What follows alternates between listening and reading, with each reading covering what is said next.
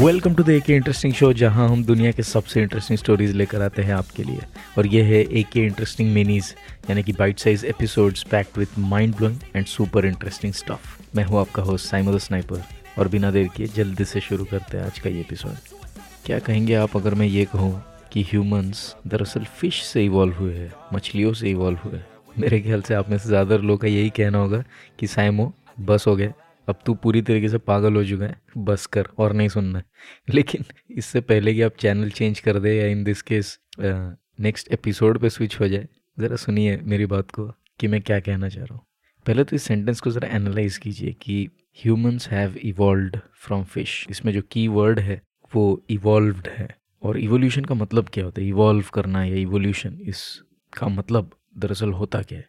इसका मतलब यही होता है कि डेवलप करना या किसी चीज़ को ग्रेजुअली धीरे धीरे बढ़ाना आगे।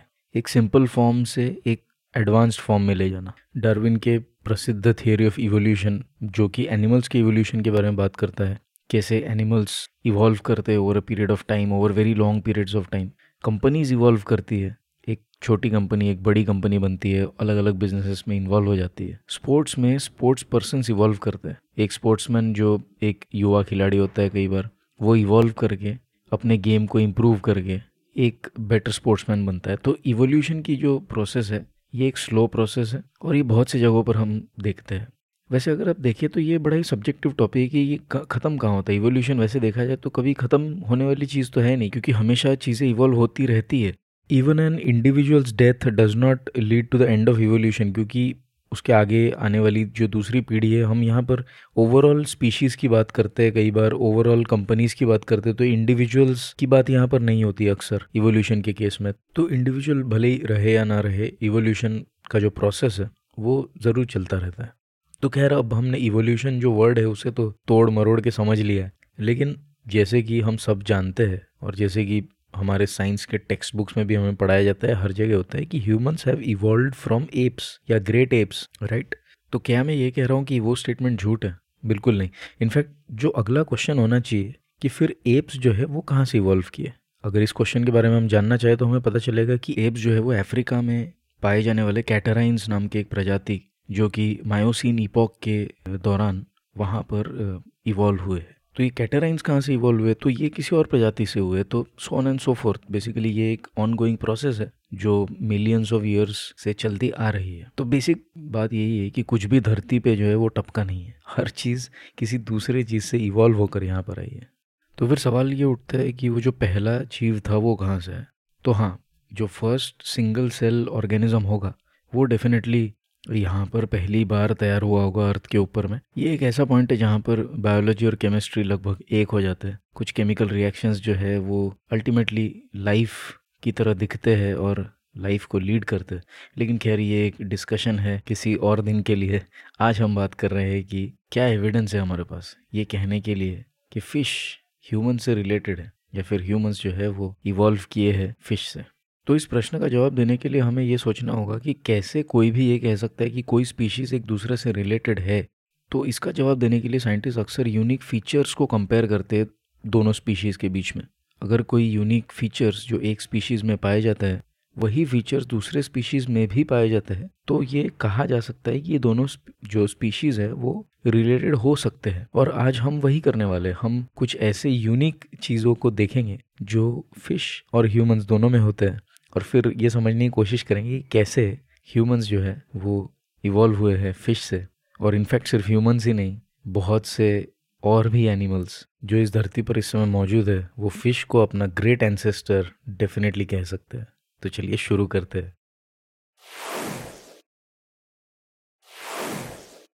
सबसे पहला पॉइंट है एम्ब्रियोस अगर आप किसी भी मैमल बर्ड या एम्फीबियन का एम्ब्रियो देखें, यानी कि जिसे हम हिंदी में भ्रूण भी कहते हैं या सरल भाषा में आप कह सकते हैं कि जो बच्चा होता है, उसकी डेवलपमेंट की जब वो स्टेज में होता है, बहुत ही छोटी स्टेज में तो उसे एम्ब्रियो कहा जाता है।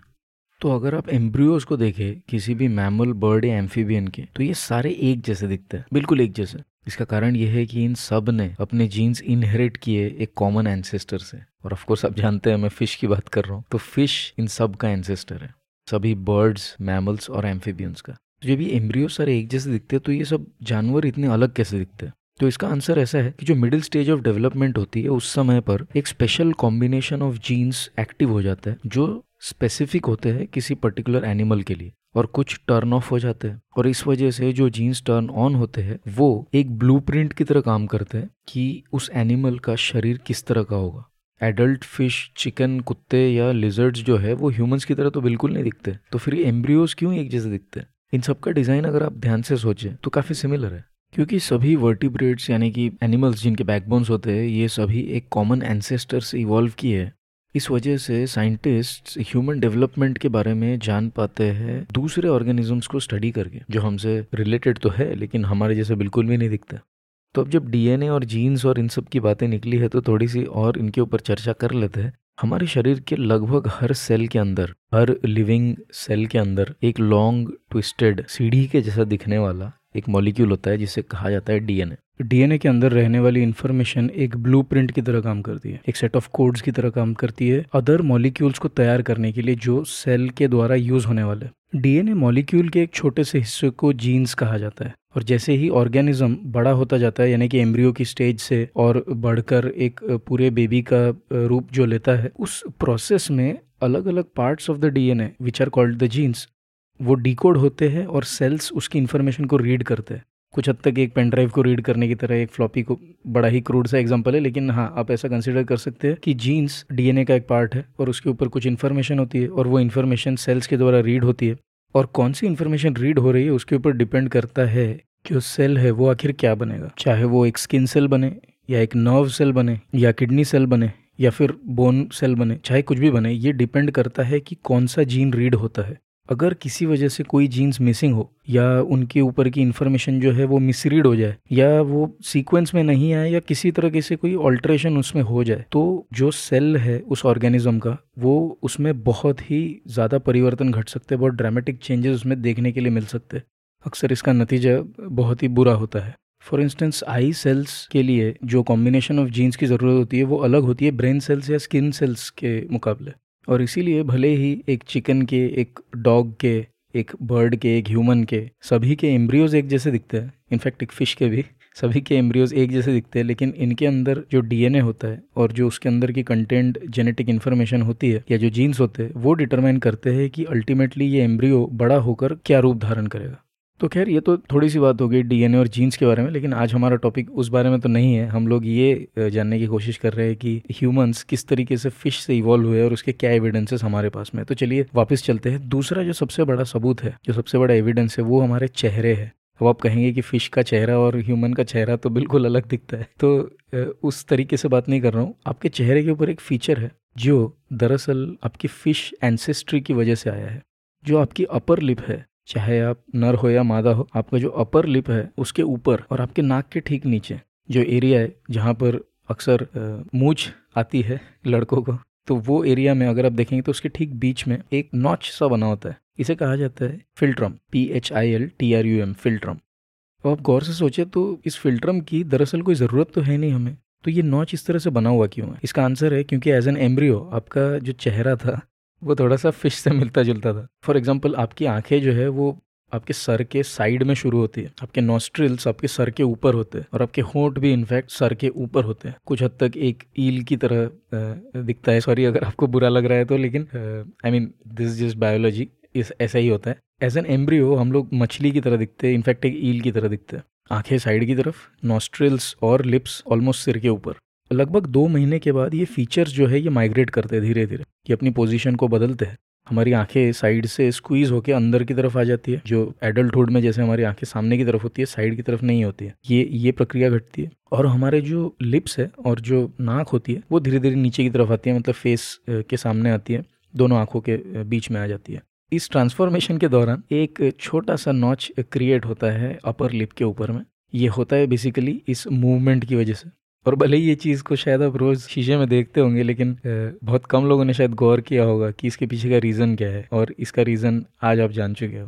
वैसे जैसे मैं जीन्स की मिसरीडिंग की बात कह रहा था या फिर कोई जीन्स का मिसिंग होना, इसका परिणाम कई बार बुरा होता है, और इसी वजह से इस एरिया में आप देखेंगे कई बार कि जो बच्चा जब बॉर्न होता है तो वो एरिया में कट जैसा होता है। इस इस इस चीज़ को क्लेफ्ट लिप कहा जाता है। लगभग हर 700 बच्चों में से एक बच्चे को ये होता है। बच्चों को काफ़ी दिक्कत होती है, लेकिन आज की डेट में सर्जरीज अवेलेबल है, जिससे कि इस प्रॉब्लम को बहुत हद तक सुलझाया जा सकता है और they can live fully healthy lives तीसरा एविडेंस जो हमें मिलता है, वो हमारे किडनीज है। किडनीज, जैसे कि आप जानते हैं, दो बीन शेप्ड के ऑर्गन्स होते हैं, जो हमारे एब्डोमिनल वॉल के अंदर होते हैं, और ये रिस्पॉन्सिबल होते हैं वेस्ट प्रोडक्ट्स को हमारे ब्लड से फ़िल्टर करने के लिए और यूरिन के थ्रू उसे पास करवाने के लिए। तो आप सरप्राइज़ हो जाएँगे ये जान के कि किस तरह से ह्यूमंस और फ़िश रिलेटेड है। जो फीटस होता है फीटस यानी कि बच्चे की डेवलपमेंट की बहुत ही शुरुआती स्टेज में दरअसल तीन पेयर ऑफ़ किडनीज डेवलप होते हैं। अल्टीमेटली हम जानते हैं कि एडल्टहुड में एक पैर होता है मतलब वैसे कहते हैं कई बार कि दो होते हैं, लेकिन उसे एक पैर अगर हम कहें तो उस तरीके के तीन पैर होते हैं किडनीज के, जब बच्चा बहुत ही शुरुआती स्टेज में होता है फीटस वाली स्टेज में होता है। जो फ़र्स्ट किडनी होती है, इसे प्रोनेफ्रॉस कहा जाता है, ये आपके गर्दन के पास होता है। तो आप बिलीव करें या नहीं करें, पहली किडनी जो है गर्दन के पास होती है। दूसरी जो किडनी होती है, उसे कहा जाता है मेसोनेफ्रोस ये एब्डोमेन में डेवलप होती है, जो कि नॉर्मल एरिया है किडनी होने का। और जो तीसरा पैर होता है किडनी का, उसे कहा जाता है मेटानेफ्रोस। और ये पेल्विस रीजन में डेवलप होती है, यानी कि एब्डोमेन के नीचे वाले एरिया में। जैसे जैसे फीटस डेवलप होता जाता है प्रोनेफ्रॉस यानी गर्दन के पास वाला, और मेसोनेफ्रॉस यानी कि एब्डोमेन के पास वाला, ये दोनों किडनीज डीजेनरेट हो जाते हैं, ये गायब हो जाते हैं। क्योंकि एज ए ह्यूमंस हमें इनकी ज़रूरत नहीं होती है तो ये दोनों डीजेनरेट हो जाते हैं। और मेटानेफ्रोस यानी कि जो एब्डोमेन के नीचे वाला है, केवल वो ग्रो करता रहता है, और फाइनली हमारे एडल्ट किडनी का रूप लेता है। तो नाम से कंफ्यूज मत होइए, बस इतना याद रखिए कि तीन पैर होते हैं। एक गर्दन के पास, एक एब्डोमेन और एब्डोमेन के नीचे तीसरा। इसमें से दो गायब हो जाते हैं एब्डोमेन वाला गायब हो जाता है और गर्दन वाला गायब होता है। और जो नीचे वाला होता है, वो रह जाता है और वो डेवलप होता है। नीचे वाला जो किडनी होता है, वो ऑब्वियसली नीचे से धीरे धीरे ऊपर की तरफ़ आता है और एब्डोमेन रीजन में आ जाता है। तो अब आता है क्रिटिकल सवाल कि जब एक ही किडनी की ज़रूरत थी और इन दोनों किडनीज जो दूसरे दो किडनीज थे, उनको डिजेनरेट ही होना था तो फिर वो पहले आए ही क्यों? वो थे ही क्यों डिज़ाइन में? तो आंसर बड़ा ही सिंपल है इसका। मछलियों में ये दो किडनीज डिजेनरेट नहीं होते, वो रहते हैं और इम्पोर्टेंट स्ट्रक्चर्स का रूप लेते हैं आगे चल के। और क्योंकि ह्यूमंस अल्टीमेटली कई मिलियंस 370 मिलियन ईयर्स पहले फ़िश से इवॉल्व हुए हैं, ये स्ट्रक्चर्स अभी भी ह्यूमंस में फॉर्म होते हैं।